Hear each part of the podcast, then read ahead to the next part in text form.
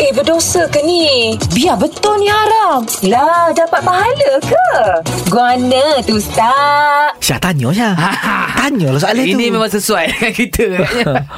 Ustaz huk- ah, Ni ni bagi tahu orang Ustaz eh Hukum menggunakan produk-produk Untuk menaikkan syahwat Dan membantu dalam hubungan Menurut Islam Ha, ah, Gana tu Okey, Ustaz Jawab, jawapan dia rahsia tau. Jangan bagi orang tahu tau. ah, Tak tak Eh ustaz macam pengalaman eh Aduh. Sakit buat aku. ah, Kita tanya orang pengalaman Oh, Silakan ya. Ustaz dia gini, uh, hubungan suami isteri kan. hmm. Memang menjadi kewajipan lah. Betul. Ah, suami isteri ini, terutamanya isteri kena melayan anak suami. Hmm. Betul Kan? Uh, dan suami pula boleh mendatangi isteri dengan apa-apa cara sekalipun. Tak ada Hmm. masalah. Mm-mm.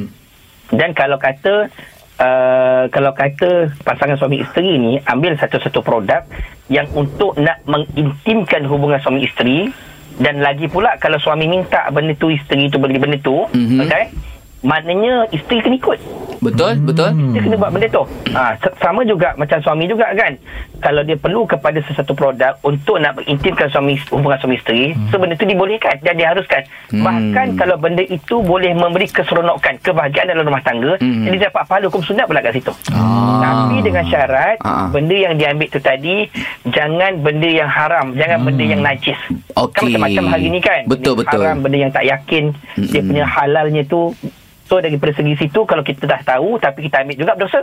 Betul Faham. Ah, tapi usaha untuk mengintimkan hubungan suami isteri sangat digalakkan. Mm-mm.